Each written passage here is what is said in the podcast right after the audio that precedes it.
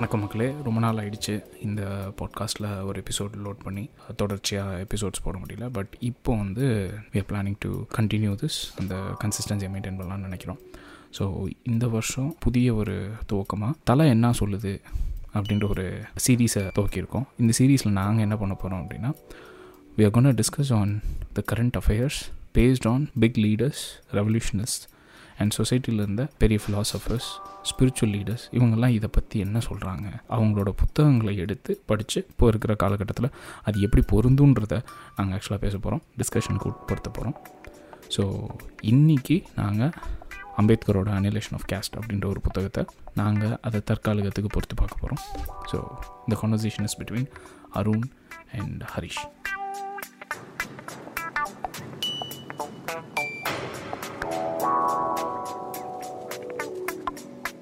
ஒரே அல்லோல் அல்லோல் பட்டுட்ருக்கிற இந்த சமயத்தில் ஏன் இந்த புத்தகத்தை பற்றி நம்ம பேசணும்? அதோட இம்பார்ட்டன்ஸ் என்ன? ப்ளஸ் எந்த விஷயங்கள் வந்து நம்மளை இந்த கான்வர்சேஷனுக்கு தள்ளிச்சு அப்படின்றத பற்றி முதல்ல சொல்லிடலாம். எனக்கு இது ஒரு பர்சனல் ட்ரிகர் இருந்துச்சு சில பாயிண்ட்ஸு உயர் சாதியை சேர்ந்த டாக்டர்ஸ் வந்து கீழ் சாதியை சேர்ந்த ஒரு டாக்டர் வந்து மத்திய பிரதேஷில் போட்டு சாத்துறாங்க.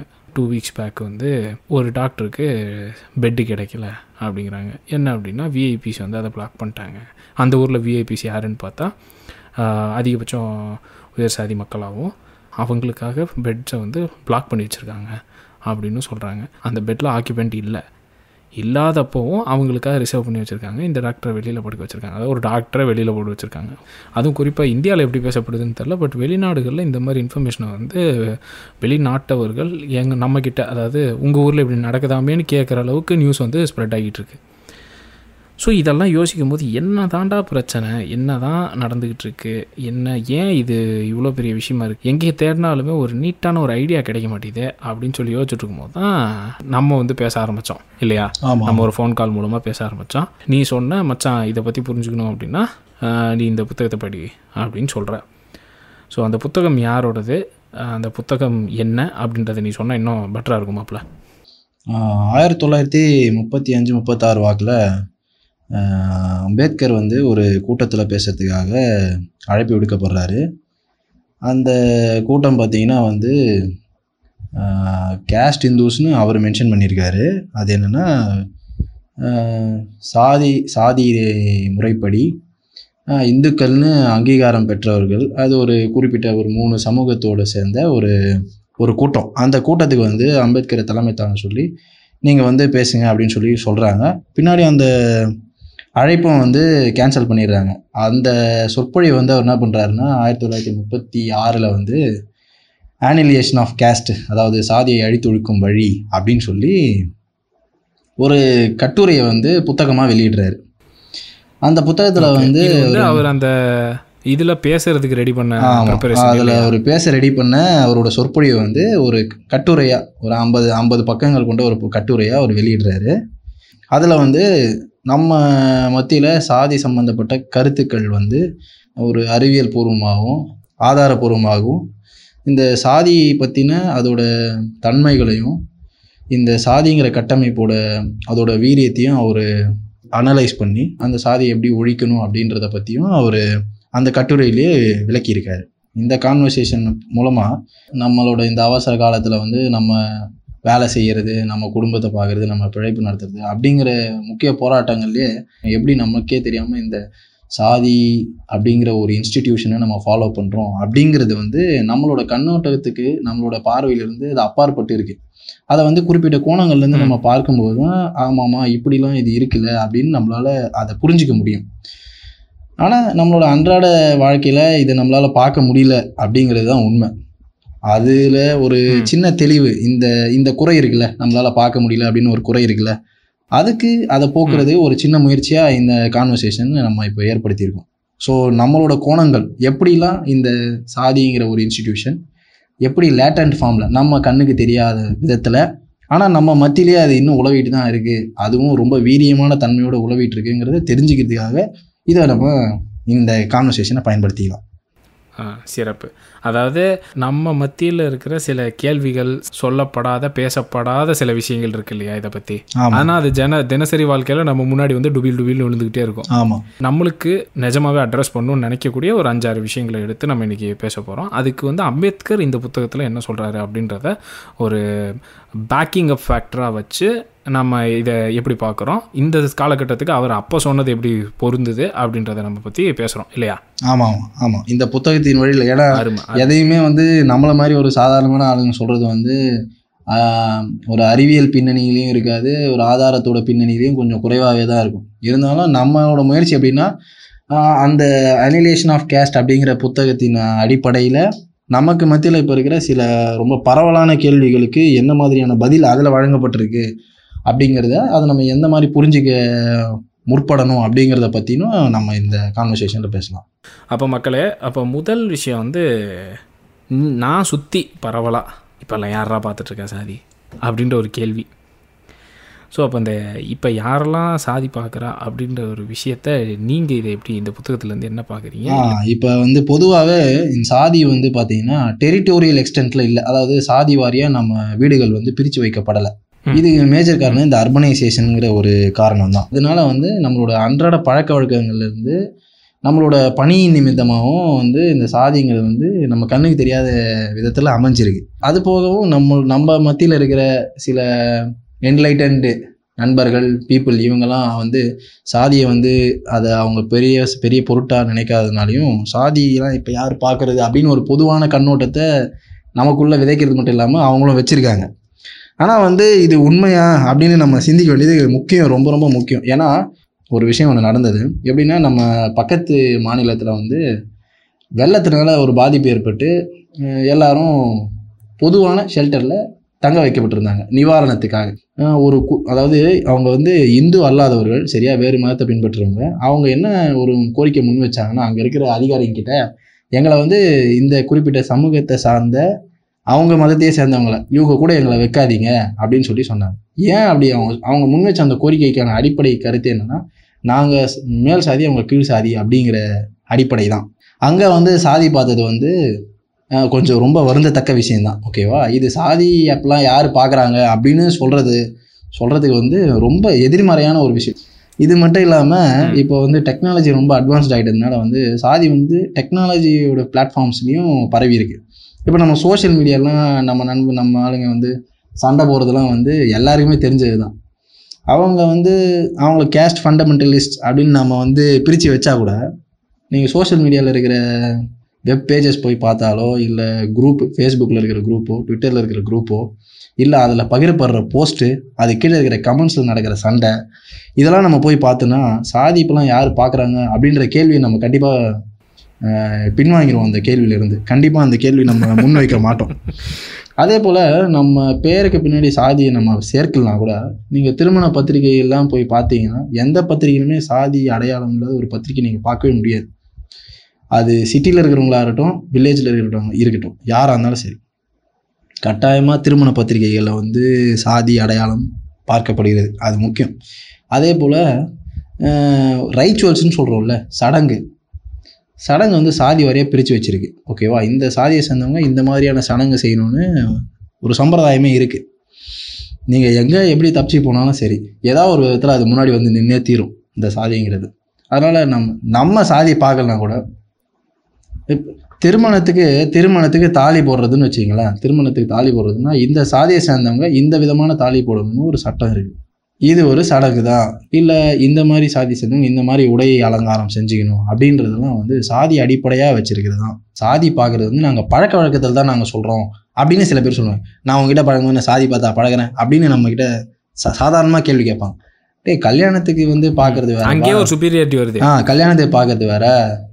சடங்குல பார்க்கறது வேற. பட் ஜென்ரலாக உங்ககிட்ட பழகும்போது சாதி பார்க்குறோமா அப்படின்னு சொல்கிறவங்க இருக்காங்க. ஸோ அதான் சாதி பார்க்கறது இல்லை அப்படின்னு வந்து இதுக்கு மேலே சொல்ல முடியாது. இதெல்லாம் ஒரு சிம்பிளான பேசிக்கான எக்ஸாம்பிள்ஸ் நம்ம டே டு டே லைஃப்பில் பார்க்குறது இவ்வளோ ஏன்? இப்போ இருக்கிற மாடர்ன் இண்டஸ்ட்ரியில் ஒர்க் பண்ணுற எல்லாருமே அவங்க கூட வேலை செய்கிறவங்க எல்லாருமே வந்து சாதி பார்க்குறாங்களா இல்லையான்னு ஒவ்வொருத்தவங்களுக்கும் தெரியும்.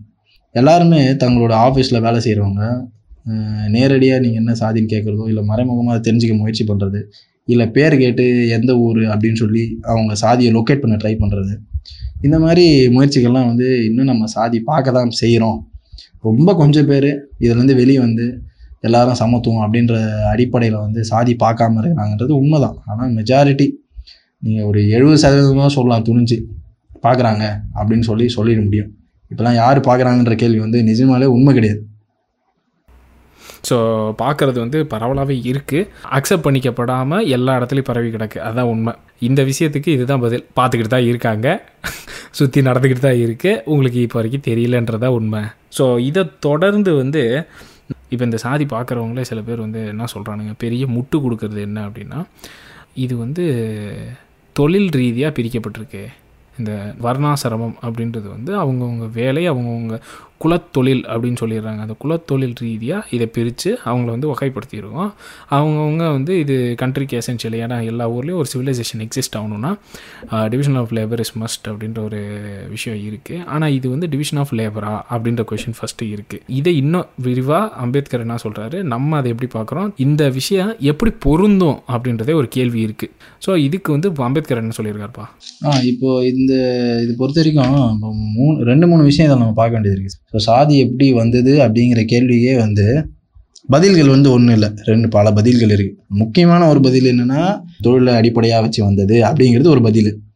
இன்னொன்று என்னென்னா இது வந்து இறைவனால் உருவாக்கப்பட்டு இயற்கையாகவே வழி வழியாக நம்ம சமூகத்தில் நம்ம சமூகத்தில் பின்பற்றி வர ஒன்று அப்படின்னு சொல்கிறது இன்னொரு ஒரு பதில். இதில் இன்னொன்று என்னென்னா தற்காலத்துக்கு வந்து இந்த அதாவது சாதிய அடிப்படையை வச்சு தொழில் பிரிக்கிறது வந்து இக்காலத்துக்கு பொருந்துமா அப்படிங்கிறது இன்னொரு ஒரு கேள்வி. ரொம்ப டைரெக்டாக அவர் என்ன எழுதியிருக்காருன்னா சாதி வந்து தொழில்களை பிரிக்கிற உத்தி கிடையாது தொழிலாளர்களை பிரிக்கிற உத்தி அப்படின்னு சொல்லி ஒரு வாரி ஒரே ஒரு வாக்கியத்திலே அதை எழுதி முடிச்சிருக்காரு அவர். அதாவது caste is caste is not a division of labour it is a division of labourers அப்படின்னு சொல்லி அவர் எழுதியிருக்காரு. இதை வந்து நம்ம கொஞ்சம் உள்ளே உள்ளே போய் பார்த்தோன்னா அதாவது சாதி வந்து ஏற்றத்தாழ்வு கற்பிக்கிறது இல்லைப்பா அதில் மேலே கீழே என்ன இருக்குது தொழிலை வச்சு அந்த காலத்தில் பிரித்தான் நம்மளே அதை ஏற்றத்தாழ்வுன்னு பிரிச்சுக்கிட்டோம். அப்படின்னு சொல்லி சொல்கிறாங்கல்ல அவங்க வந்து பொதுவாக சாதி வந்து ஏற்றத்தாழ்வு அற்றது அதாவது அதில் ஏற்றத்தாழ்வு பார்க்க வேண்டாம் அப்படின்ற எண்ணம் உடையவங்க தான் பொதுவாக இந்த கருத்தை வச்சுருக்காங்க. இது சாதி வந்து தொழிலை வச்சு தான் பிரித்தது அப்படின்னு சொல்லி சொல்கிறாங்க ஆனால் உண்மையிலே வந்து இதுதான் உண்மை அப்படின்னு வச்சுக்கோங்க சாதி வந்து தொழிலை வச்சு தான் பிரித்தாங்க அப்படின்றதே வச்சுக்கினா கூட வர்ணாசிரமம் அப்படின்னு வர்ணாசிரமம் இல்லை வர்ணா சிஸ்டம் அப்படின்னு சொல்கிறதன் மூலமாக என்னென்னா ஒரு அஞ்சு வர்ணா இருக்குது அஞ்சு வர்ணா பிரகாரமாக ஒரு வர்ணாவுக்கு ஒரு குறிப்பிட்ட தொழில் வந்து ஒதுக்கீடு செய்யப்பட்டிருக்கு. போர் தொழில் செய்கிறவராக இருந்தால் அவர் சத்திரியர்னு சொல்லப்படுவார். கற்பிக்கும் தொழிலாக இருக்கிறவர் பிராமணர் அப்படின்னு சொல்லி சொல்லியிருப்பாங்க. அதை விட்டுருவோம். என்னென்னு நம்ம எல்லாரும் தெரிஞ்சது தான் இப்போ ஒரு குடும்பத்தில் இன்றைக்கி நம்ம அப்பா அம்மா செய்கிற வேலையை நம்ம செய்கிறதில்ல ஆரம்பத்தில் இதே மாதிரி தான் இருந்திருக்கும். அப்போ ஒரு குடும்பத்தில் வெவ்வேறு தொழில் செய்கிற பசங்க இருந்திருப்பாங்க. அப்பா ஒரு வேலையை செய்கிறார் அப்பா விவசாயியாக இருந்திருப்பார். அதில் பையனில் ஒருத்தன் பலசாலியாக இருந்தானா அவன் போர் தொழில் செய்கிறவனாக இருப்பான். அதாவது இன்னொரு சோல்ஜராக இருந்திருப்பான். இன்னொருத்தன் வந்து டீச்சராக இருந்துடலாம் ஒருத்தன் வந்து இசையில் திறமை உள்ளவனாக இருக்கலாம். இப்போ நம்ம வீட்லேயே அஞ்சு பசங்க இருக்காங்கன்னா அஞ்சு பேரும் ஒரு ஒரு விதமாக இருப்பான். ஒரு ஒரு தொழில் செய்கிறவனாக இருப்பான். அப்போ ஒரு குடும்பத்திலேயே வந்து பல வர்ணங்களை உடையவன் இருந்திருப்பான். வர்ணா கேட்டகரி பொறுத்த வரைக்கும் அவன் வெவ்வேறு வர்ணத்தை சேர்ந்தவன். ஆனால் குடும்பத்தில் ஒரே யூனிட் தான் ஒரு ஃபேமிலி மெம்பர் ஒரு ஃபேமிலியோட மெம்பர்ஸ் தான் ஆகும் இப்படி தான் ஆரம்ப கட்டத்தில் வர்ணா சிஸ்டம் இருந்திருக்கணும். ஆனால் இது எப்படி ஒரு தனித்தனியான குழுவாக பிரிஞ்சுது அப்படின்னு நம்ம ஒரு கெஸ்ஸில் ட்ரை பண்ணால் கூட ஒன்றும் இல்லை. ஒரு தொழில் வந்து சமுதாயத்துக்கு முக்கியமானது. அதாவது ரொம்ப பிரதானமானதாக ஒரு தொழில் இருக்கும் இப்போது ஒரு வார் டைமில் எந்த தொழிலும் பிரதானமானது இல்லை போர் தொழிலை தவிர. அதே போல் ஒரு குறிப்பிட்ட காலகட்டத்தில் ஒரு தொழில் வந்து பிரதானமாக இருக்கும். இப்போ ஒரு காலத்தில் வந்து நம்ம ஊரில் இலக்கியம் புலவர்கள் எல்லாம் ரொம்ப முக்கியமான பொறுப்பில் வச்சுருந்தாங்க. தமிழ் மன்றம்னு ஒன்று இருக்கும். அங்கே வந்து தலைவர் பார்த்திங்கன்னா வந்து தலைமை புலவராக தான் இருப்பார். அங்கே வந்து அரசனே வந்து ஒரு நார்மலான ஒரு கேட்டகரி. ஒரு அரசன் வந்து அங்கே தலைமை பதவி வகிக்க மாட்டாங்க அந்த தமிழ் மன்றத்தில். இப்போ நம்ம ஊரில் இப்போதைக்கு என்டர்டெயின்மெண்ட் துறைக்கு வந்து அதிக முக்கியத்துவமும் அதிக வருவாயும் அதுக்கு தான் இருக்குது இப்படி ஒரு ஒரு காலகட்டத்தில் ஒரு தொழில் வந்து முதன்மையானதாகவும் அதிக வருவாயிற்றதாகவும் இருந்திருக்கும். அப்படி இருக்கும்போது ஒரு ஒரு தொழில் வந்து மேன்மையானது அல்லது சமூகத்துக்கு அதிக நன்மை பயக்கக்கூடியது ஒரு தொழில் சமுதாயத்துக்கு அதிக நன்மை பயக்காதது அப்படின்ற நிலமையில இது மேலே இது கீழே அப்படின்ற சூழ்நிலை காலப்போக்கில் மருவி வந்திருக்கும். இப்போ ஒரு தொழில் வந்து அதிக நன்மை பயக்கக்கூடியதுன்னு வச்சுக்கோங்க. ஒரு அதிக நன்மை தரக்கூடியதுன்னா நம்ம பையன் அந்த தொழிலை செய்யணும் தான் நம்ம முயற்சி பண்ணுவோம். இப்போ உதாரணத்துக்கு நம்மள நிறைய பேர் இன்ஜினியரிங் படிக்கிறதும் நிறைய பேர் வந்து எம்பிபிஎஸ் படிக்க முயற்சி பண்ணுறது காரணம் அதிக வருவாய் அதுலேருந்து வருன்ற நம்பிக்கையின் அடிப்படையில் தான். பெற்றோர் எந்த தொழில் செய்கிறவர்களாக இருந்தாலும் பசங்களை வந்து வருவாய் ஈட்டும் தொழிலில் சேர்க்குறாங்க. கரெக்ட் இப்போ கம்ப்யூட்டர் சயின்ஸ் பூமில் போயிட்டுருக்கு இல்லையா? ஐடி வந்து இப்போ இருக்கிற ரொம்ப பெரிய ஒரு வருவாய் ஈட்டக்கூடிய ஒரு தொழில்ன்றனால எல்லாரையும் அதுக்குள்ளே புஷ் பண்ணிட்டு ஆமாம் இது இதே அடி இதே தத்துவத்தை வந்து நம்ம பிற்காலத்துக்கும் பயன்படுத்தலாம். முன் முற்காலத்துக்கும் நம்ம பயன்படுத்த முடியும் பிற்காலத்துக்கும் பயன்படுத்த முடியும். இப்படி இருக்கும்போது ஒரு காலத்தில் வந்து ஒரு தொழில் மேன்மை தரக்கூடியது அதாவது மேன்மை தரக்கூடியதா ஏன்? சமூக சமுதாயத்துக்கு அதிக பங்களிப்பு தரக்கூடியதாக இருக்கிறதுனால அது மேன்மையான தொழிலாக க நினைக்கும் போது அப்போ தன்னோட மகனை அந்த தொழிலை பய அந்த தொழிலை வந்து செய்யணும்னு சொல்லி பெற்றோர்கள் விரும்பியிருப்பாங்க. ஒருவேளை பெற்றோரே அந்த தொழிலை ஃபாலோ பண்ணுறவங்களா இருந்தால் தன்னோட மகனுக்கு அதை சொல்லி தந்திருப்பாங்க. ஒரு குறிப்பிட்ட தொழில் சம்பந்தமான ஒரு நாலேஜ் வந்து ஒரு ஃபேமிலிலேருந்து இன்னொரு ஃபேமிலிக்கு போயிருக்காது. ஏன்னா அதை வந்து அவன் ஃபேமிலிக்கே செக்யூர் பண்ணியிருப்பான். ஆக்குபேஷன் ரிலேட்டட் ஸ்கில் வந்து ஒரு ஃபேமிலியோட ப்ரைவேட் ப்ராப்பர்ட்டி மாதிரி ட்ரீட் பண்ணியிருப்பாங்க ஒரு காலத்தில். இதுதான். ஒரு ஒரு தொழில் ஒரு ஒரு சமூகமாக ஒரு ஒரு கம்யூனிட்டியாக ஒரு வாட்டர் டைட் கம்பார்ட்மெண்ட்டாக அதாவது ஒரு ஒரு தொழிலேருந்து இன்னொரு தொழில் போக முடியாத மாதிரி. இந்த தொழில் மேலானது உயர்வானது இந்த தொழில் வந்து தாழ்மையானது கீழானது அப்படிங்கிற அடிப்படையில் இந்த இனக்குழுக்கள் பிரிஞ்சிருக்க வாய்ப்பு இருக்கு. ஓகே உட்குழுக்கள். இப்போ ஒரு காஸ்ட் வந்து பெரிய ஒரு விஷயத்த பண்ணிட்டு இருக்கா ஐ மீன் ஒரு தொழிலை சார்ந்தது அப்படின்னா அதுக்குள்ள சப்டிவிஷன்ஸ் இருக்கிறது வந்து. அது அது ரிலேட்டட் தொழிலெல்லாம் ஒரு கம் ஒரு கம்யூனிட்டியை சேர்ந்தவங்களா இருப்பாங்க. இப்போ வந்து கொல்லர் அப்படின்னு ஒரு சமூகம் இருக்குன்னு வைங்களேன். கொல்லர்னு ஒரு சமூகம் இருக்காங்கன்னு வச்சுக்குவோம். அதில் பொற்கொல்லர் வந்து ஒரு சமூகத்தை சேர்ந்தவனா இருப்பான். இப்போ இரும்பு கொள்ளர் வந்து ஒரு தனி. இதாக இருப்பாங்க. ஏன்னா அவங்கள கொஞ்சம் குறைவாக பார்க்கப்படுது. ஸோ அந்த டிஃப்ரென்ஸ் இருக்குல்ல. இப்பயுமே அதானே? ஆமாம் ஆர்டிசன்ஸ் அப்படின்ற ஒரு வார்த்தை வந்து பரவலாக பயன்படுத்துகிற வார்த்தை. அதை கைவினைஞர்கள். கைவினைஞர்கள் ஏன் ஒரு குரூப் ஆஃப் கம்யூனிட்டி ஒரே ரிலேட்டட் கம்யூனிட்டியாக இருக்காங்க? அதாவது ஒருத்தரும் ஒருத்தரும் ஏற்றத்தாழ்வில் ரொம்ப பக்கத்து பக்கத்தில் அதாவது மொபிலிட்டியில் பக்கத்து பக்கத்தில் இருப்பாங்க. அவங்க ஏன் அப்படின்னா அதுதான். இது காரணம் என்னென்னா ஒரு அவங்களாம் ஒரு ஆரிஜின்லேருந்து வரவங்க அப்படிங்கிறதுனால தான் அப்படி அவங்களாம் ரிலேட்டட் கேஸ்ட்டாக பக்கத்து பக்கத்தில் இருக்கிறவங்களா இருக்காங்க. நார்மலாக ஒரு தொழிலில் ஒரு குடும்பத்தில் பல தொழில் செய்தது போய் வருவாய் மற்றும் மேன்மையின் அடிப்படையில் தன்னோட குடும்பத்துக்கும் தன்னோட புரோஜினிக்கு மட்டும் தன் பின் சந்ததிக்கு மட்டும் சொல்லித் தர்றது. இதனாலேயே வந்து இத்தனை சாதிகளாக பிரிஞ்சிருக்கும். பொருளாதாரம் மேலே டெவலப் ஆக ஆக வந்து டிவிஷன் ஆஃப் லேபர் வளர்ந்துருக்கும். ஓகேவா ரொம்ப டிவைட் ஆயிருக்கும். அதாவது அதாவது இன்னைக்கு நம்ம சாஃப்ட்வேர் இன்ஜினியரிங்னு ஒரு உதாரணத்துக்கு எடுத்துக்கணும்னு வைங்களேன். அதில் டெவலப்பர்னு ஒருத்தன் இருப்பான் டெஸ்டர்னு ஒருத்தன் இருப்பான். ஓகேவா இதுக்கு சர்வீஸ் பண்ணுறோன்னு ஒருத்தர் இருப்பான். எப்படி? இது என்னென்னா இது டிவிஷன் ஆஃப் லேபர் தான். ஸ்பெஷலைசேஷன் தான் இது காரணம். ஏன்னா அந்த அளவுக்கு தொழில் பொருளாதாரம் முன்னேறதுனால அந்த தொழிலோட தன்மை வந்து விரிவடைஞ்சிக்கிட்டே போகுது. இப்போ இதுக்குள்ளேயே அப்போ நீ வந்து சொல்கிற மேட்ரு வந்து இந்த டிவிஷன் ஆஃப் லேபர்ன்றது இப்போ பார்த்தோன்னா உயர்வு தாழ்வு வச்சு சொல்லும் போது இந்த இது எங்கே ரிஃப்ளெக்ட் ஆகுறத நான் பார்க்குறேன்னா நான் ஐடிக்குள்ளே இருந்தப்போ டெஸ்டர்னா கேவலமாக பார்ப்பானுங்க டெவலப்பர்னா ஹையராக பார்ப்பாங்க ஆமா கண்டிப்பா. பொருளாதாரம் அதிகமா வரும் இப்போ டெவலப்பர் இது வந்து ஒரு காஸ்டிசம் தான். இல்லையா? கேஸ்டிசம் இல்லை. ஆனா இது மாதிரி மருவி வந்துடலாம் இப்போ நம்ம நிகழ்கால எக்ஸாம்பிளை வச்சு எதிர் பிற்கால முற்காலத்துல என்ன நடந்திருக்கும்னு நம்ம சிந்திக்க முயற்சி பண்ணும்போது இப்படி இருந்திருக்கலாமோ அப்படின்னு நம்ம ஒரு ஊகிக்கிறோம் ஸ்பெக்குலேட் பண்றோம். ம். ஸோ இதில் வந்து நீ சொல்ல வர முக்கியமான விஷயம் வந்து சாய்ஸ்ன்றது ஒரு கிடையாது. இப்போ உதாரணத்துக்கு தமிழகத்துல வந்து தமிழகத்துல வந்து தங்கம் வந்து கிடைக்காது. ரொம்ப யதார்த்தமான விஷயம். தமிழகத்தில் தங்கம் கிடைக்காது. எங்கே கிடைக்கும்? அண்டை மாநிலம் கர்நாடகாவில் கர்நாடகத்தில் நமக்கு தங்கம் கிடைக்கும். இப்போ ஆரம்பத்தில் ஒரு இரும்பு கொள்ளர் தான் நம்ம ஊரில் இருந்திருப்பாப்புல ஆரம்பத்தில். ஓகேவா ஆனால் தங்கம் வந்து வாணிபத்தின் வழியாக கர்நாடகத்துலேருந்து நமக்கு கிடைச்சிருக்குன்னு வச்சுங்க தமிழகத்துக்கு. அப்போ ஒரு புது விதமான கொள்ளன் நமக்கு தேவை. என்ன விதமான தங்க பொற்கொள்ளர் நமக்கு தேவை? அப்போ டிவிஷன் ஆஃப் லேபர் இன்க்ரீஸ் ஆகுது. அப்போ பொற்கொள்ளர்னு ஒரு புதிய சமூகமே உருவாகுது. இப்படி தான் வந்து டிவிஷன் ஆஃப் லேபர் பெருக பெருக பெருக அதுக்கு ஏத்தாப்புல உட்சாதிகள் சப்காஸ்ட் பேஸ்ட் ஆன் ஆக்குபேஷன் பெருகியே போயிருக்கும். இப்படி தான் ஆரம்பத்தில் ஒரு வர்ணத்தில் ஆரம்பிச்சது ஒரு வர்ணால ஆரம்பிச்சது இப்படி உட்சாதிகளாக பிரிஞ்சிருக்க வாய்ப்பு இருக்கு. ஆனால் இதை வந்து அம்பேத்கர் எப்படி டீல் பண்ணுறாரு இந்த மாதிரி அது இப்படி உருவாயிருக்கும் அப்படிங்கிறத பற்றி இந்த புத்தகத்தில் பேசல அவர். அனிலேஷன் ஆஃப் கேஸ்ட்டுங்கிற புக்கில் பேசுறத விட்டுட்டு அவர் என்ன இதை பற்றி சொல்ல வராருன்னா அவர் இல்லை இல்லை இது வந்து தொழில்களை பிரிக்கும் உத்தி கிடையாது. தொழிலாளர்களை பிரித்து வைக்கும் உத்தி அப்படின்னு அவர் சொல்றாரு. எப்படி சொல்றாருன்னா இப்போ ஒரு தொழில் வந்து கீழேன்னு சொல்றோம்னு வச்சுங்களேன் அந்த தொழிலை செய்கிறவன் யார். யார் அதை செய்ய முன் வருவான்? முன் வர மாட்டான். ஒரு தொழில் இழிவான தொழில் ஒரு தொழில் வந்து சுத்தமில்லாத தொழில்னா அதை ஒருத்தன் இயற்கையாக செய்ய முன் வர மாட்டான். சரியா? அப்போ இயற்கையாக செய்ய முன் வராத போது ஒருத்தன் நீ கட்டாயப்படுத்தி அந்த தொழிலை செஞ்சாதான் உண்டு. அப்போ உனக்கு இருக்கிற. அதிகாரத்தை பயன்படுத்தி இல்லை உனக்கு இருக்கிற ஒரு பொருளாதார அதிகாரத்தை பயன் பலத்தை பயன்படுத்தி நீ என்ன பண்ணியிருப்பேன்னா ஒருத்தனை கட்டாயப்படுத்தி ஒரு வேலை வாங்கியிருப்ப இருக்கிறவன் இல்லாதவனை சுரண்டுறது அவ்வளோதான் இருக்கிறவன் இல்லாதவனை வேலை விடுறதுன்னு வச்சுக்கலாம் சிம்பிளா ம். அதாவது அவன் சாய்ஸை கட் பண்ணி அவன் வந்து வேறு ஏதோ ஒன்று பார்க்க போகிற சாய்ஸை க உடச்சி அதெல்லாம் நீ பண்ணக்கூடாது. நீ இங்கே வா நீ இதை பண்ணு அப்படின்னு சொல்கிறது அதாவது நீ உனக்கு அதை பண்ணுறதுக்கு தயாராக இல்லை. நீ அதுக்கு தயாராக இல்லை. இப்போ வேற எவனோ ஒருத்தனை உனக்கு பதிலாக அந்த வேலையை பண்ண முடிக்கணும் அப்படின்ற விஷயத்த பண்ண வைக்கிறதுக்காக உருவாக்கப்பட்ட ஒரு சிஸ்டமாக இருக்குது இல்லையா? ஆ இது இப்படி இப்படி இது பண்ணுறது இது என்ன பண்ணுதுன்னா இதை வந்து ஒரு தொழிலாளி இன்னொரு தொழிலாளியிலேருந்து பிரிக்குது. ஃபஸ்ட்டு விஷயம். இன்னொரு விஷயம் என்னென்னா ஒரு தொழிலாளி கீழேயும் ஒரு தொழிலாளி மேலேயும் அப்படின்னு ஒரு விஷயமா மாற்றுது இப்போ நம்மள பல பேர் செய்யும் தொழிலை தெய்வம் அப்படின்னு நம்ம சொல்லி நம்ம பழமொழிலாம் வச்சுருக்கோம்.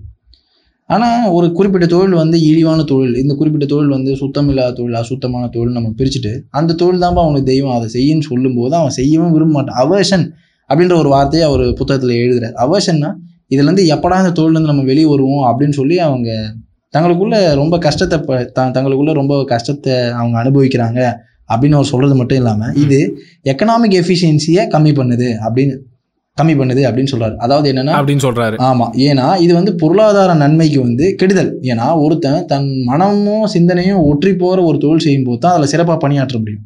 ஸோ இப்போ நீ சொல்ல வர மேட்ரு வந்து இப்போ ட்ரைனேஜ் க்ளீன் பண்ணுறவங்க இப்போது இந்த மேனுவல் ஸ்கேவெஞ்சிங்னு சொல்லக்கூடிய விஷயத்த பண்ணுறது எல்லாத்தையுமே ஒரு காஸ்ட்டாக சுருக்கி வச்சுருக்காங்க இல்லையா? ஒவ்வொரு.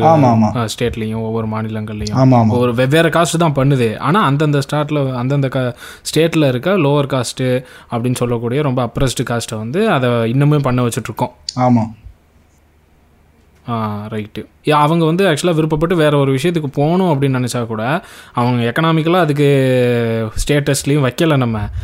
இப்போ வந்து இப்போ வந்து மற்ற இப்போ இடைநிலை சாதிகள் இருக்கிறவங்க வந்து வேற தொழில்கள் செய்யறதுக்கு வாய்ப்பு அதிகமாக ஏற்பட்டிருக்கிறதுனால சில டீக்ரேடட் ஜா டீக்ரேடட் ஆக்குபேஷன்ஸ் நம்ம சொல்கிறத மட்டும் வந்து ஒரு குறிப்பிட்ட அப்ரஸ்டு பீப்புள்னு சொல்கிற ஒடுக்கப்பட்டவர்கள்கிட்டயே நம்ம அதை இன்னும் கொடுத்து வச்சிருக்கிறது உண்மைதான். அவங்கக்கிட்ட பொருளாதாரம் இல்லைங்கிறதுனாலையும் அவங்கக்கிட்ட அதிகாரம் இல்லைங்கிறதுனாலையும் அதை வந்து உண்மையிலே ஒடுக்குமுறைக்கு அவங்கள ஆளாக்கி தான் அந்த தொழில்களை இன்னும் அவங்ககிட்டயே கொடுத்து வச்சிருக்காங்க. அதே சமயம் இன்னொரு ஒரு கருத்து இப்போ நீ கேட்டதுல மூணு ரெண்டாவது ஒரு விஷயம் என்னன்னா சாதி ஆரிஜின் ஆஃப் கேஸ்ட்டுங்கிறதுல வந்து டிவிஷன் ஆஃப் லேபருங்கிறது ஒரு ஆன்சராக இருந்தால் இன்னொன்று சாதியை நம்புறவங்க சொல்ற முக்கியமான கருத்து என்னன்னா சாதி வந்து இறைவனால் படைக்கப்பட்டது. அது இயற்கையாகவே நமக்குள்ள இருக்கிறது. நம்ம கிட்ட வழங்கப்பட்டது அது. அப்படின்னு சொல்லி சொல்றது ரொம்ப யதார்த்தமான எல்லாரும் அதாவது சாதி பார்க்குறவங்க சொல்ற கருத்து இது. அவங்களுக்கெல்லாம் ஒரு சின்ன விஷயம். ஏன்னா இது என்னன்னா அவங்களுக்கு நம்ம பதில் அளிக்கல. இருந்தாலும் சாதி இறைவனால் படைக்கப்பட்டதுனே வச்சுக்குவோம். இந்திய எல்லை தாண்டி எந்த சமூகத்திலுமே நம்ம சாதி பார்க்கறது இல்ல அதாவது வேறு விதமான ஏற்றத்தாழ்வு இருக்கு. ஓகேவா. ஏற்றத்தாழ்வினோட. தன்மை வேறு விதமா இருக்கு. ஏற்றத்தாழ்வு இல்லாத சமூகம்னு ஒண்ணு இல்லவே இல்லைன்னு சொல்லி அறிஞர்கள்லாம் சொல்றாங்க. சோஷியல் ஸ்ட்ராட்டிஃபிகேஷன் சொல்லுவாங்க. சாதி அப்படின்ற அடிப்படையில ஏற்றத்தாழ்வு இந்திய சமூகத்துக்கு மட்டும்தான் உரித்தானது. அது இந்திய சமூகத்தோட தனித்தன்மையானது. இறைவனால் உருவாக்கப்பட்டது அப்படின்னா வேறு வேறு இனத்துல அல்லது வேறு நாட்டுல சாதி இன்னைக்கு இல்லைன்னா கூட. அதோட ட்ரேசஸாவது நமக்கு மிஞ்சும். கரெக்டா அடிப்படையில அட்லீஸ்ட் அதோட ட்ரேஸாவது எங்கன்னா நம்ம பார்க்கலாம். ஆமா ஆமா இது சாதி மாதிரியே இருக்கு. இல்ல இது சாதி தானே அப்படின்னு நம்ம சொல்லலாம். இதனாலே சாதி வந்து இறைவனால உருவாக்கப்பட்டது இல்லை. ஏன்னா இறைவன் உருவாக்குறான்னா கண்டிப்பா எல்லா இடத்துலையும் ஒரே மாதிரி தான் உருவாக்கியிருப்பான். ஒரு நாட்டுக்கு ஒரு நாட்டுக்கு ஒரு சிஸ்டம் நீ வச்சுக்கப்பா இன்னொரு நாட்டுக்கு இவன் அதை வச்சுக்கிட்டோம் அப்படின்னு கண்டிப்பா இறைவன் உருவாக்க மாட்டான். ஏன்னா சாதி இறைவனால் உருவாக்கப்பட்டதுன்னு சொல்றது பிரகாரமா வந்து இறைவனோட ஒரு ஒரு அங்கத்துல இருந்து ஒரு ஒரு மனிதன் ஒரு ஒரு விதமான மனிதன் பிறந்தாங்கிறது தான் அந்த ஆமா நான் அந்த- அந்த தத்துவத்தோட அடிப்படையே வந்து இறைவனோட ஒரு ஒரு பகுதியிலேருந்து பிறந்தவன் அத்தகைய தன்மை உடையவனாகவும் இருப்பான் அப்படிங்கிறது தான் அந்த கருத்து. அப்படின்னா எல்லா ஊர்ல இருக்கிறவனும் எல்லா நாட்டுல இருக்கிறவனும் அந்த விதமா தான் படைக்கப்பட்டிருப்பான். ஆமா. அதனால இந்த கேள்விக்கு வந்து இது ரொம்ப சிம்பிளா இந்த இந்த விதத்தில் நம்ம யோசிச்சாலே அது இருக்க வாய்ப்பு இல்லை அப்போ வந்து ஒன்று சாதி வந்து. தொழிலை அடிப்படையாக வச்சு தான் உருவாக்கியிருக்கணும் அது அப்படிதான் மருவி வந்திருக்கும் அப்படின்னு சொல்லி நம்மளே ஒரு முடிவுக்கு வந்துடலாம்.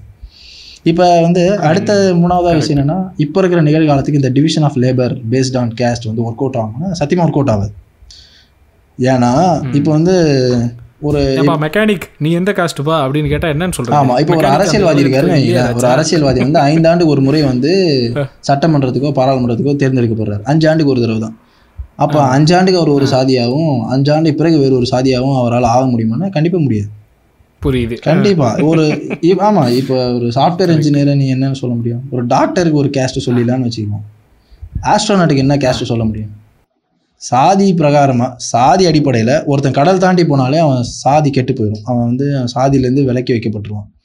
விண்வெளிக்கு போகிறோன்னா என்ன கேஸ்ட்னு சொல்கிறது அப்போது இந்த டிவிஷன் ஆஃப் லேபர் வந்து பெருக பெருக பெருக இந்த சாதி கட்டமைப்பு தன்னால் உடஞ்சி போயிடும் ஏன்னா ரொம்ப நாள் எடுக்குன்றதை விட இது வந்து நம்ம இக்காலத்துக்கு இக்காலத்துக்கு இந்த டிவிஷன் ஆஃப் லேபர் பேஸ் பண்ண ஒரு பேஸ்ட் ஆன் கேஸ்ட் வந்து கண்டிப்பாக பொருந்தவே பொருந்தாது. ஏன்னா அத்தனை விதமான தொழில் இருக்குது நம்ம நாட்டிலே இவ்வளோ தொழில் இருக்குன்னா வெளிநாட்டில் இன்னும் அவங்க அட்வான்ஸ்டாக இருக்காங்க. இன்னும் அவங்க எக்கனாமிக் டெவலப்மெண்ட் அதிகமாக இருக்குது அங்கே இன்னும் டிவிஷன் ஆஃப் லேபர் அதிகம் ஆமாம் அங்கே வந்து எந்த விதத்துலையும் பொருத்த முடியாது.